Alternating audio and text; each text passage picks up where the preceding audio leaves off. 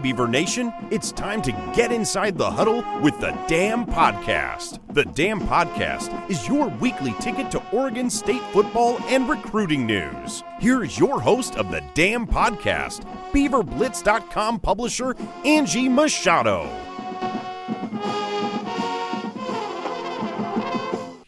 Hello, and welcome back to another episode of the Dam Podcast. I'm your host, Angie Machado. With me, as always, is Beaver Blitz senior writer and editor Carter Bahns. Carter, I just saw you like a few hours ago. It is Monday. We had a very early morning today flying back from LA. How are you doing? I have just arisen from a very peaceful midday slumber. Um, quick, you know, quick power nap to to recover from a very early morning. We left our hotel at what five fifteen a.m.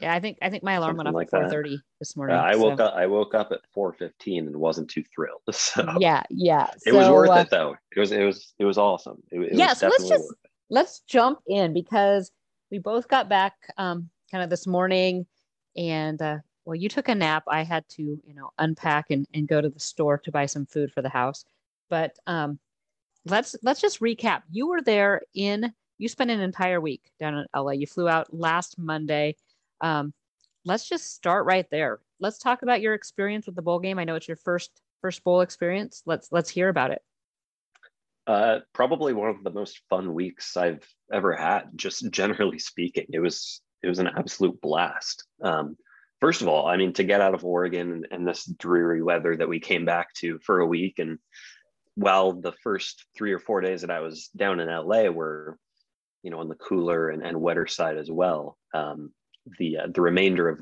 our time there, and, and pretty much the entire time you were there, was nice and sunny, mid 60s, and I know it's that's the case again down there today. But outside of that, um, being at SoFi Stadium three times in in the week, and you know walking around the halls there, and you know going down on the field on game day, that was incredible. And then just everything else that comes with, you know, being in LA and staying uh, in Inglewood. There's there's all sorts of stuff to do, and I know that there was never a dull moment, especially especially once more more and more people started showing up. Um, for the first couple of days, it was a very small media presence, but yeah it was like a couple days it was just you and nick daschel and then Mhm. nick wasn't there for a couple days it was like you alone i think um, kind of by yourself and then then we rolled into town and, and some other media members showed up but not a huge media presence as a whole no, but uh, kind of about what we expected. You know, as as we say, the usual suspects were there, um, but a fun group. You know that that you and I hung out with for, you know, hours on end while we were all there, and spent time together at practice down at El Camino College, uh, and then of course game day. So it was it was also fun that we were all kind of in the same hotel. You and your family were across the street, but uh, the rest of the media members were all at the at the Marriott at LAX. So we spent a decent amount of time at the hotel bar and in the lobby, and um, you know, just kind of taking it all in. yeah it, that was you know i haven't been to a bowl game since 2004 so eric was covering the bowl games that the beavers made when the kids were little um, so it was fun we this was our boys first trip to a bowl game and so the whole family came team machado we referred to ourselves as and carter was an And an honorary honorary member. member. yes honorary member of team machado we flew in thursday um, out of eugene so um, gosh uh, shout out to eugene airport and there's not much i like about eugene typically but that airport kind of kicked kicked ass. Um, easy in, easy out. Yes, I did swear, and I'm tired, so just just roll with it. Um, no, I, I was really impressed, and so um, you know, I think the kids had fun. We did. We stayed down the street, but how great was it to be able to meet so many Beaver Blitz fans, um, Beaver Blitz members, see so many Beaver fans. Um, and like I said, you got to take in practice, which was was pretty sweet because we hadn't seen a practice since uh, fall camp. Um, and yeah, being at SoFi, and I, I do have to say it, w- it was kind of fun because there's a, a group of the media that's a little younger, kind of Carter's age, in that early to mid twenties age group, and you even let us us older folks hang out with you. And uh, I think we all had a, a blast and uh, little meet and greet at that Marriott on Friday night after the pep rally. Um, I think it was a nice indoctrination to LA and uh, LA prices when you're paying $16, $17 for a beer at the pep rally, but um, that you don't even get to finish because they kick you out half an hour in because yeah let's talk about the I mean, pep rally okay, um, yeah let's i so think let's, i think it needs know, think, to be I, yeah. I, think i think this is important because i think i i, want to give our fans kind of a, an idea. It's it's not all fun and games first of all. I mean carter and i had a blast and our families did but um last week might have been the busiest week for you and i that we've had in a year or two because should we just should we just go day by day here and yeah, I mean, take everyone through what we went through? As, I mean, we don't need to bore them completely, but I mean, you flew down Wednesday or Monday. You had regular, I mean, not only bowl stuff, but you had our reg, we had a regular game week um, content that we put out. So you were handling all of that and traveling and, and doing all the things that go along with that while I was gearing up for signing day, which um, it was a smaller class, but still it's an early morning. It's a lot of content that we we put out. I think we had 15 content items on Wednesday between the two of us. Um, so let's let's just say too, Wednesday was probably my busiest day ever working at Blitz. Um, here's here's my itinerary for Wednesday. So just so everyone's aware what what was going on behind the scenes at, at Blitz, because like you said, we did have a ton of content. So 8 a.m we're on a Zoom call with. That's right. That's um, right. I um, forgot about the Zoom calls. Right. So 8 a.m. we're on a Zoom call with Brian Lindgren, Nathan Eldridge, and then uh, a couple of representatives from Utah State. Not too long after that, uh, I head over to El Camino College to watch practice. We had a couple of interviews afterwards. Meanwhile, Angie was back home working um, on our signing day capsules, the get to know you features. And wait, and I got up at six a.m. for that. That's true. Just, That's true. Yes. So actually, yeah, you got an earlier start than I did. Um, I, I get back from practice, put together a little practice report, um, and then at what was it, two two thirty, Jonathan Smith hops on a Zoom call with us and goes down the line of all of the the signees, and you know we're talking signing day and all of that, and so I've we from that point on did some content based off of what he said uh, so I think I think I said I went nonstop from about 8 a.m. to 6 p.m. before I allowed myself to take a break. So not tooting my own horn or anything. I'm just saying that's that was yeah, that was that's what happens when signing day is the same week as a bowl game. As a bowl game. Yeah. It, it was a little crazy. Thursday then, like I said, we got up early, drove down to Eugene, flew down, met Carter.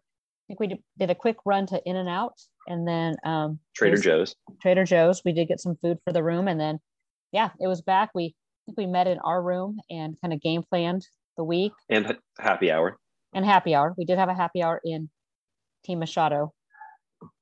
Team Machado suite. yep. um, and this was interesting because the typically bowl games we go to has a media a media room at the team hotel or at the media hotel plus a hospitality room and there was no such thing at, for this bowl so well um technically there, there was, was a media room but nobody there, knew where it was. And yeah, even the hotel employees didn't even know what the SME East room was. Yes. Uh, and then once we found the the mysterious SME, uh, the the employees at the social market and eatery didn't even know that there was a media room in their own restaurant. So yes, yes. and no no hospitality suite. So there was that. Too. They did they so, did have bottled water. They did. They they did. Um, oh, and then Thursday when we flew in, before we ran to In and Out, a little bit of excitement because like we are driving from Burbank Airport and Carter texts me and says, You'll never guess. The Kansas City Chiefs are staying at our hotel because they were getting ready to go play the Chargers at SoFi. So Carter is out there with all these Chiefs fans. And as we drove by, the team buses were all there. And he did get a quick video of Mahomes getting on the bus. Kind of exciting that uh, the Kansas City Chiefs were at that hotel. Um, and then let's just kind of fast forward. Friday um, was some we did some work, and then there was the big pep rally. Well, well there was, we also had the yeah press at, conference with the head coaches at SoFi. And then, um, can I just go off a little bit on how we, fun yeah, it was we, to listen to? Well, I, oh, I, gonna, I thought I thought you were going to go off on how unprepared everything. Yeah, was. it was it was really uncoordinated. It was you know, an email telling you go to the VIP entry. So Carter, Eric, and I are at the VIP entry at 11. They don't have our name on a list. So then we stand there. Oh, yeah, we're sending someone up to get you. doesn't happen. So then they tell us to go to gate 10. I think I was putting in like five or six miles a day just walking around this silly stadium, but it, it all worked out. And Blake Anderson, kind of, I mean, I, I've seen some comparisons to the other Anderson that coached both teams. Um, but really, I kind of enjoyed talking and listening to him. I, I think he had some good things to say. And, um, you know, Coach Smith doesn't seem to really, he doesn't appear to super enjoy media conferences, but um, Coach Blake Anderson, he didn't didn't mind them. But then we we did the pep rally, um, huge. And I talked to some people on Saturday at at the at the um, tailgate, and I don't know if Beaver Nation was really truly aware of everything that went down because we got to the tailgate and it was kind of in the in this kind of courtyardy area between the it was U- the um, the American Airlines Plaza. Plaza. Okay, so, so the plaza between of, YouTube Arena and SoFi, but it's all part of it. Um, so we get there. They had a few food trucks set up. Um, the Utah State band was playing, and then Oregon State band kind of comes in and played like a couple songs, and then it was like, okay, thanks for coming. See you later. And I Carter and Eric had just got their $17 beers and were eating their tacos, I think, when it was like, oh, and and you got to go. You got to go now because it's over. Um, but fans, I don't think understood what the band and the cheerleaders went through. And I know Carter, you were following this on Twitter. You want to give uh, the listeners kind of a rundown of what the band and cheerleaders went through trying to get down. Yeah, so they drove down. Well, I don't even know what day they left. I, I do know that they got there Friday, right as the pep rally was starting. In fact, they they walked in and, and they did a little warm up um, at the American Airlines Plaza as you know we're in the middle of this pep rally, and they start playing some scales and stuff to get all warmed up. But um, yeah, so they they bust down. Um, I, I don't know how many buses they took, but at least one of them broke down. They had some a flat tire issue. Um, they got stuck in Medford, I believe, because I five was closed due to snow in in Northern California.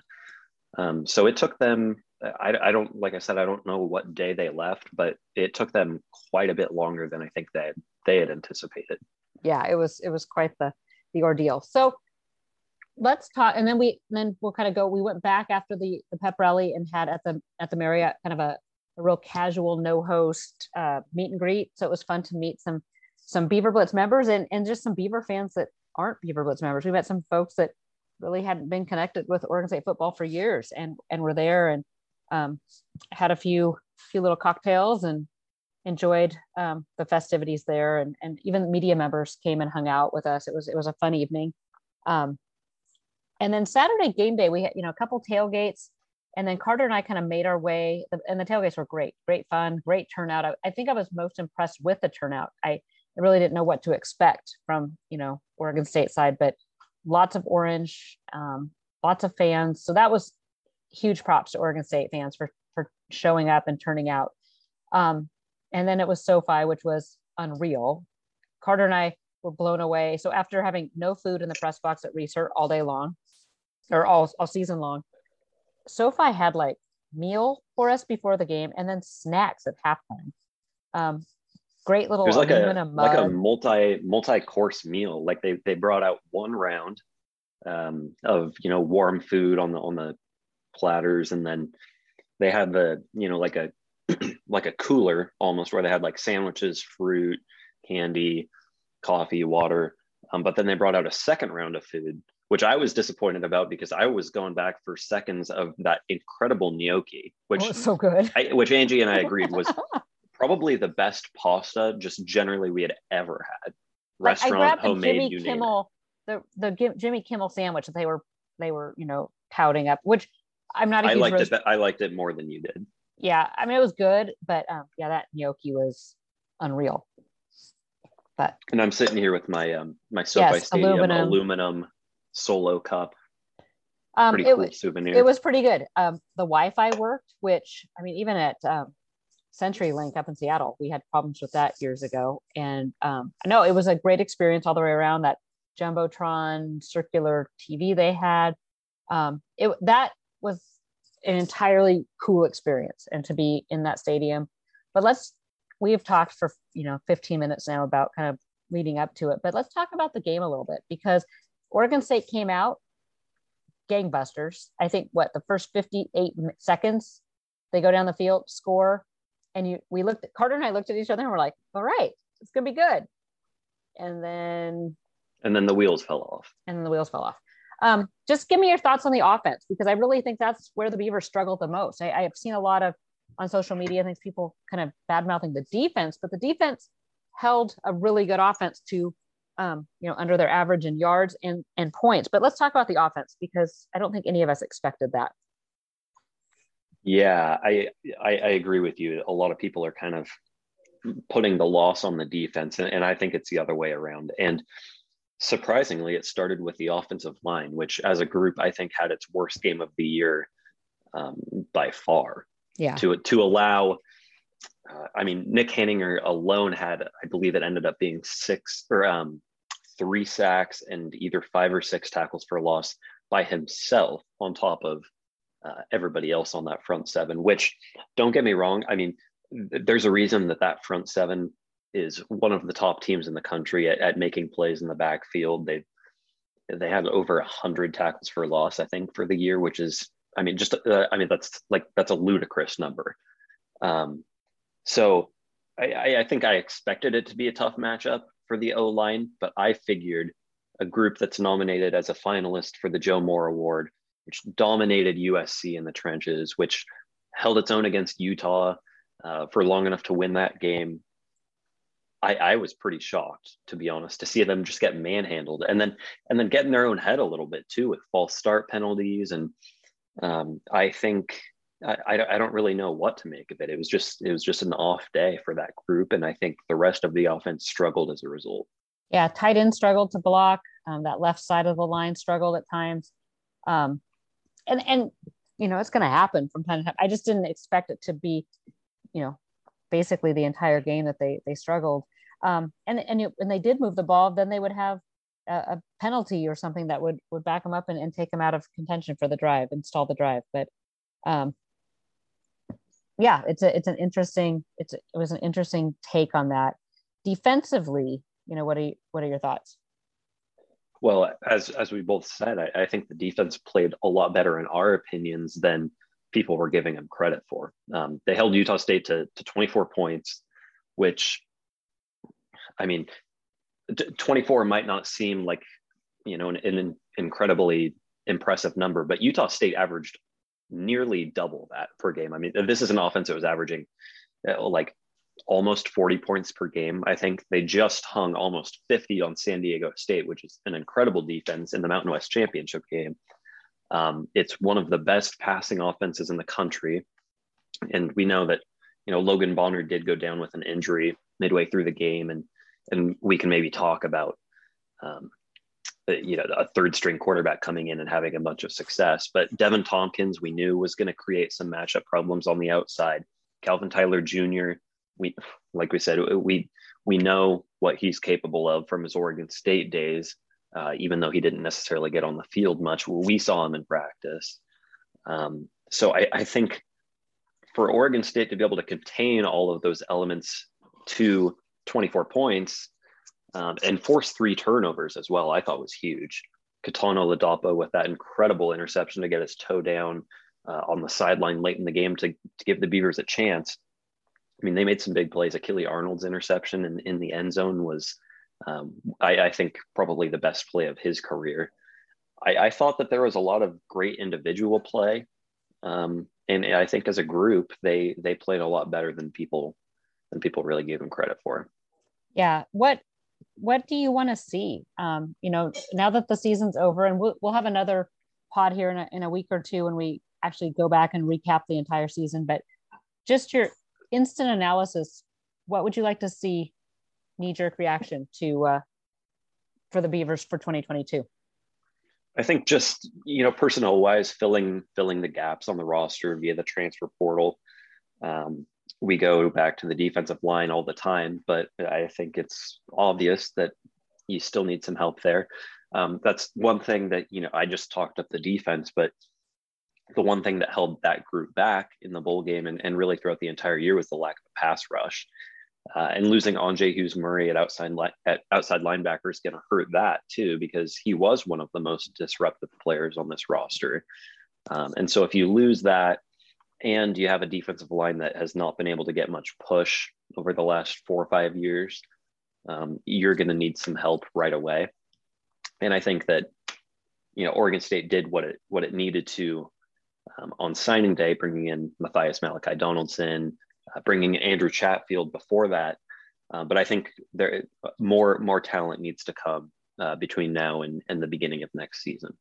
Okay, so let's talk about that. So in in the meantime, between when we taped last week's pod and today, Coach Smith went ahead and took the interim label off of Trent Bray. He is the defensive coordinator going forward. Oregon State still has a, a coaching position to fill. So my my but I know I know this is a, a damn a damn question here, but if, if I had to bet, my odds on favorite would be Ikaika Malloe from Washington, filling that spot. Do you like what he brings from a recruiting standpoint? I think it'd be huge, and any guy that um, comes from that Washington defensive staff, I mean, you know what they've had talent wise, um, the the production that they have proven on the field for a very long time. I think anytime you could get a coach from that staff, uh, it's that'd be a great addition. And I think with that could come uh, an influx of transfers. Like I was just mm-hmm. saying, um, there there are guys on that defense that I would love to see in an Oregon State uniform. And anytime an assistant coach um, with with the recruiting profile that he has um, makes a move, you often see one or two guys follow him. Yeah, I mean, we've already seen Sam Time Taimani in the portal. Bring him on board somehow, some way. Um, I really thought Keonte Schad, Chad made huge strides, um, you know, this um, season as the season wore on. So yeah, I, I think the transfer portal D line. Okay, breaking Carter. I'm sorry to kind of interrupt what we were talking about, but um, just got word that true freshman quarterback Sam Vidlak has entered the transfer portal. This one shocks me some. And I can tell by the expression on your face, you're shocked too. I that came out of nowhere. That I did not I did not see that coming. I I don't I is speechless. I, I don't know what to say. Yeah. I huh. I mean if you would have told me Gebbia was transferring, I don't know. So there's got to be more to the story. We'll have to do some digging but we'll we'll get to the bottom of it but that during fall camp that hurts i mean yeah. that, that hurts spring i mean spring we we both were really high on vidlak and ben gulbranson on the two freshmen i mean i i still i still i mean up until about 20 seconds ago had it penciled in as a, a potential starter next year yeah I, I don't know i don't know i don't know that you know brings up a question we got several questions on on Blitz, and it was which players with eligibility remaining do we know are leaving the program? So now we add Sam Vidlak to the list, but so far it was just Teagan Quitoriano who's trying his luck with the NFL, and um, Avery Roberts, NFL bound, correct? Yes, just yeah, just those two. Sorry, I'm still trying to wrap my head around yeah. this one, but yeah, I mean, but yeah, Teagan yes, news. yes, just those two, Teagan, okay um, Teagan and Avery uh, have declared, and then everybody that was listed as a senior or redshirt senior now their eligibility has expired. Okay, so anybody else that we're thinking potentially could? Well, I, I think we kind of have our eyes on BJ Baylor as as another guy. Um, the bowl game you know, I, I, think was kind of an opportunity for him to boost his stock a little bit, national TV, maybe get some recognition there. But if we're being honest, he, he just didn't have a great game. Um, and if he was banking on on the bowl game as kind of you know a booster for his stock, if if that was you know going to help him in his decision, I think maybe you see him come back. But I, I would I can't fault him for for moving on if he makes that decision because I do think that he's done enough to get a shot somewhere. Um, you don't just lead the Pac-12 in, in rushing yards by accident. You know, he he proved that he's that he's a very capable rusher, and with the shelf life of running backs nowadays, um, you know what are what are the odds that he comes back and and does something to improve his stock versus you know suffer an injury? So we did get good news though that the day you covered practice in that Josh Gray is coming back. So that's yep. that's official. We have not and that was a big one. That, that was, was, a big, big one. one. because you're already losing Nathan Eldridge and, and Nous Keobounnam um, to graduation. You know, they've they've been here forever, but they're finally moving on, um, exhausted their eligibility. So the left side of the line will remain intact. And I would imagine Jake Levengood will probably slide over to center. Um, but having your left tackle back, who, as a redshirt freshman, was actually draft eligible um, up until the bowl game, you know, I, I think he was arguably the second best player on the line behind Eldridge. So getting him back is is massive to to keep some continuity at that position. Yeah, we haven't heard about Brandon Kipper yet, but um, it'd be great if somehow the Bees could keep him in the mix as well. Um, because looking looking at the defense, especially the defense brings almost everyone back. Um, so that'll be that'll be big. And then offensively, if they can somehow bring the majority of those the linemen back, that could be really really important. Another guy on on the defensive side that we still have our eyes on is Rejzohn Wright, who I, am fairly confident will return now. Everything I've been hearing is that he will return, but yeah, there um, there was some some speculation, and you know I think he was 50-50 earlier in the year, um, but I I expect him to be back now. And then get Alton Julian back, hopefully from his injury. Yep. Um, that would be and, really, and a couple really of players who who didn't play this year, John McCartan and, and Isaac Hodgins will right theoretically theoretically both be back from injury and McCartan helps out as I was saying at, at outside linebacker losing Andrzej Hughes Murray. Um, that's a guy who you know when he's healthy he's proven that he can contribute and Isaac Hodgins we all know that coming into this year he was the most experienced player on that defense and was you know kind of a kind of a source of consistency on the defensive line which Oregon State as we know needs desperately. Sorry, so, I'm still I'm still trying to wrap my head around yeah, this, this I know. Vidlak thing. I, I keep checking my phone and I, I mean I like I said, I'm I'm almost speechless. Yeah, that one. that one kind of threw us both for a curve because we kind of just we, we jumped in here without. Let's talk about the bowl game. Um, we we are going to kind of postpone all the the year end coaching grades, player grades till um, kind of the end of the year. Um, but I, we did want to get in and talk about this, and then uh, the Vidlak news kind of hit and kind of kind of just threw us a little bit of a curveball. But I, I do want to jump into some damn questions. Um, some really good questions, and some of these I do want to save for, um, you know, right before New Year's when we talk about the entire season. I, I see, know, end of the year Beaver coaching grades. Um, we already talked about coaching higher, um, kind of what we kind of my gut, what my gut tells me. Um, players, but let's talk about Tristan Gebbia since we are talking quarterbacks. Um, you did see him participate um, at bowl game practice. Is that correct? That is correct. Yes. Um, in the moment, I I held that one behind a wall because you know Jonathan Smith asked that we didn't report on injuries at, at practice, but I, I will say uh, Tristan Gebbia looked pretty healthy. Um, I, I, saw him taking reps, and he didn't look limited at all, doing his dropbacks, and you know he was he was throwing some deep balls. So I think he as the season progressed, started to get a little healthier, but there was no way he was ever going to play this year with with just how long it took him to bounce back from uh, the setback he he suffered uh, in what was it late August, I guess. Yeah. So, um, I mean, he'll be back in the mix. Yeah. Carter and I are both a little shell shocked with the with the Vidlak news. Well, and and that's big now too that that Tristan appears to be making some progress because at first I, I think you and I both thought that one of the younger guys would probably at least jump him and then compete with Chance for the starting spot. Um, but now that Vidlak is out of the equation, I think that that helps Gebbia's cause a little mm-hmm. bit. Um, that so th- that throws him back in the mix for a, a quarterback competition this spring, in, in my opinion. So let's talk a little about Chance too. Um, has Oregon State ever had a quarterback that fans have more of a love hate relationship with? It's a good question. I, am sure there. I'm sure there's been a few, but like it, it is totally. You just don't know what chance Nolan's showing up on game day. There's there's the chance that completes 75 percent of his throws, tosses a couple touchdowns, and then there's the one who's right around 50 percent and throws a couple picks. Yeah. it's it's it's a love hate relationship I think with with him. Um, I mean, I, he has a super like we've talked about before, high ceiling, low basement. Um, okay, here's a Matt Schiaffoni has a, a question. If you could pick between the Beavs getting a new D line coach, a DB coach, or a wide receiver coach, which would which would help the program more? D line coach. Enough okay. said. Okay, I see.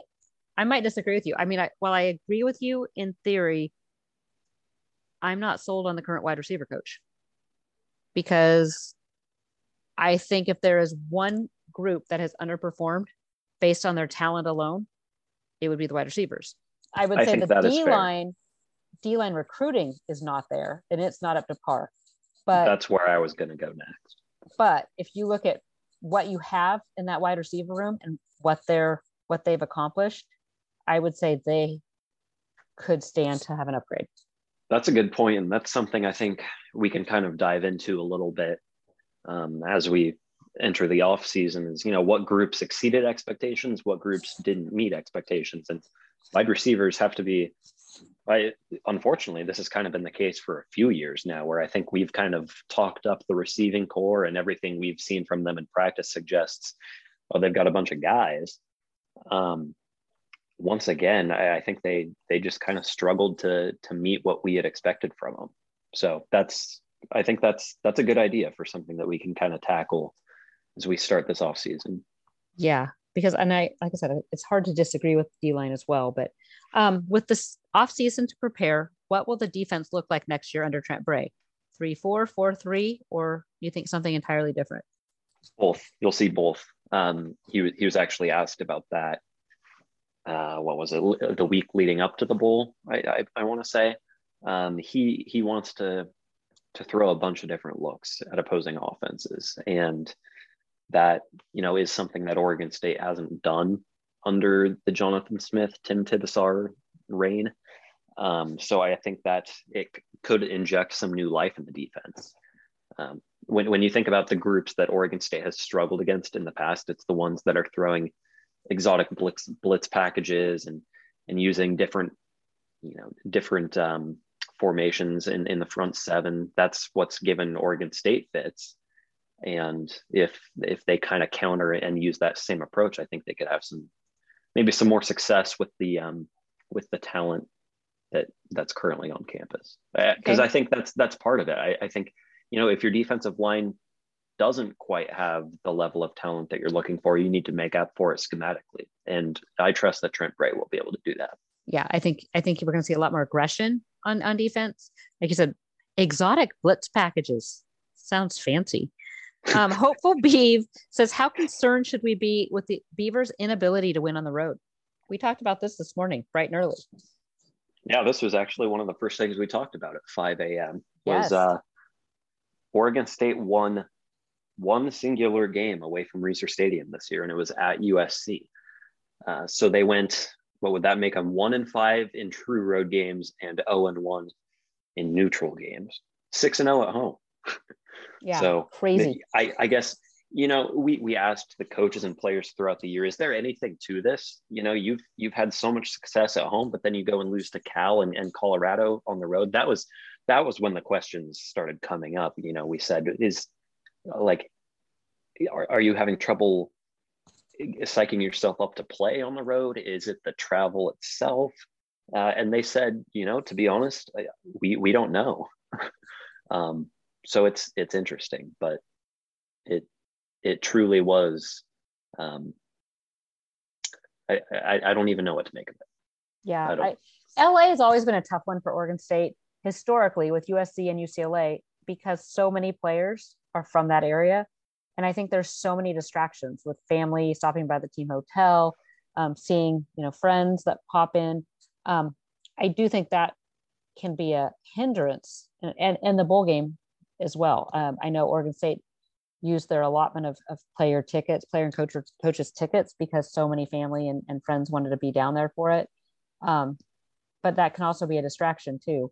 Um, because so hopeful beav again then says uh, utah state looked like the more practice team how can jonathan smith better balance bowl practice and recruiting in future years seems like a bit of a waste to only get seven more practices at the end of the season I, I think this is going to be addressed on several fronts in this early signing period because not only do you have bowls that teams are trying to prepare for, um, that's become the big coaching circus. So I, I, I have a feeling the NC2A is going to look at this a little closer and we might see a change to this early signing period as a whole.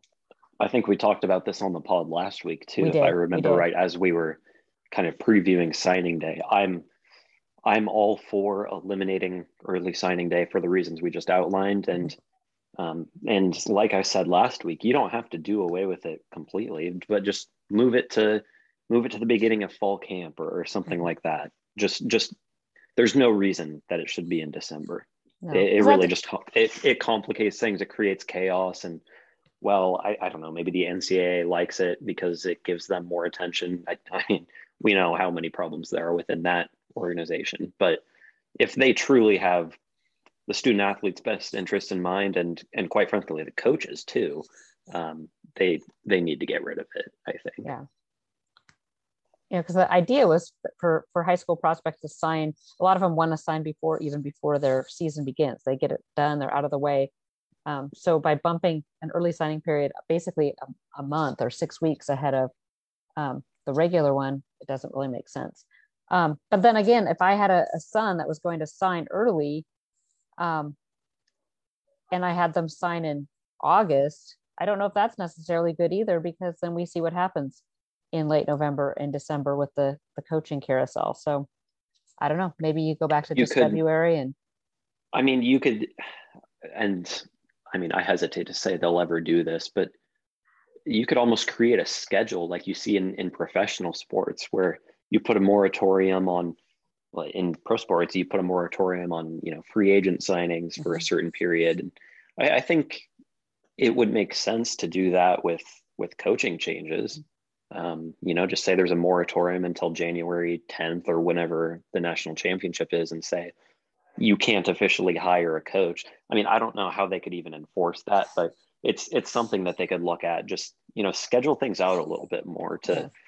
To prevent this overlap because i mean we know how chaotic the last few weeks have been and i, I just don't think that that's good for i don't think it's good for the sport i don't know maybe, maybe i'm being a curmudgeon yeah to, to use that. a word from your vocabulary i know because that's I, I felt like i was a little bit of the curmudgeon during this this pesky kids get off my lawn i'm really not i'm kind of fun sometimes right, Carter? I can, I yes, that's true. I mean, we had a great time in LA. Sometimes. Okay. So Yakov has some good ones, but um, we're going to pick and choose here. Is Lindgren a must keep, or do you think Coach Smith should uh, seek a potential upgrade at offensive coordinator? This question strikes me as not necessarily overreaction, but I think maybe a maybe a bit of recency bias, where you know you're coming off of a game where um, you're you're not performing to the level you expected against a Mountain West team, and and maybe you know you, you question his play calling ability a little bit. But I think when you look at the the full season, the, the body of work that Oregon State put together this year, I mean, it was one of the best offensive seasons in school history, and that's coming off of the two prior seasons, which were also the two best, you know, two of the best offensive seasons statistically, and then you just look at some of the talent they've produced and you know what they're what they were able to do at the offensive line position. Um, I more often than not, I'm more blown away by by, Brian Lindgren's play calling um, genius than I am by his shortcomings. So I I would be I'd be shocked if he was a, a casualty of the coaching carousel. Um, Jump Drive has a question about: Do you think Coach Bray is going to have a say so in who Coach Smith hires for the defensive side coaches? Probably. I mean, that's you know he's in charge of those guys, so to speak. Yeah. So I, I would at least hope that he has a pretty strong input. Here's here's another good one. Another coaching, and we'll talk more about coaching, but I think it's such a hot topic right now. Reeser Beeb 23 says, I think we have some attrition in the coaching staff. Do you think we are going to see some upgrades to the staff? And who would you say did maybe well, the worst job as, as an assistant coach? Well, this is a good point too, because the outside of Blue Adams, all of the assistant contracts are up at the end of this season. Yeah. Trent Bray not included. I I believe he probably got a new contract when he was elevated to uh, permanent defensive coordinator. Yeah. So that you know that leaves everybody but Blue Adams, uh, Trent Bray, and then Jonathan Smith himself, kind of as as a free agent, so to speak. Um, I, I think Coach I, Stewart too. I think he's safe. That's he was point. just brought on that's one point. year ago, so I think it was either a two or three year deal he signed. But regardless, okay. there's there's so most of them, most yeah. of them are up. Um, we we will obviously see a new linebackers coach. It, it'll be interesting. You know, the positions that we've talked about for so long um, being the weaker ones, you know, at, at D line, maybe that's if you're going to make a shake up on the coaching staff, I think you do it when the contracts expire. So maybe you maybe you see a, a quote unquote upgrade there. Um, you mentioned receivers. I, I, suppose that's one that you could look at as well, but those are probably the only two position coaches I could see uh, a, a change coming in. Yeah, because you're not getting rid of Coach Michalczik. You're not getting rid of uh, well, Coach Waz. They, they, better not. Yeah, yeah. You, you see, and I think I've talked about this. My have to keep coach is Michalczik. Hands down, that's the one you keep.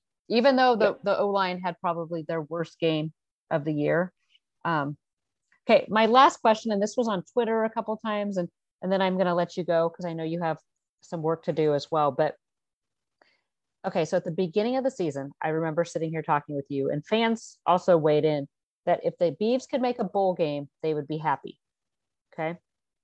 Beavs won seven games this year, and we have Beaver fans wringing, wringing their hands over it. Do you think it's a matter of expectations and goalposts maybe changing? Do you think it's the reason? I mean, the the hand wringing is because they lost to like teams such as Cal, Colorado, um, you know, some of these games that they probably shouldn't have lost to. You know, what are your thoughts on that? Well, the goalpost the goalpost certainly did change, and it's because they they won so many games to start the year and then lost those games, as you said, to, to teams that they probably should have beaten. Um, and, you know, we, we talk about looking back on our expectations and, and wish lists for the season and say, oh, yeah, you know, seven wins, we'd be thrilled. Um, the goalposts change for a reason.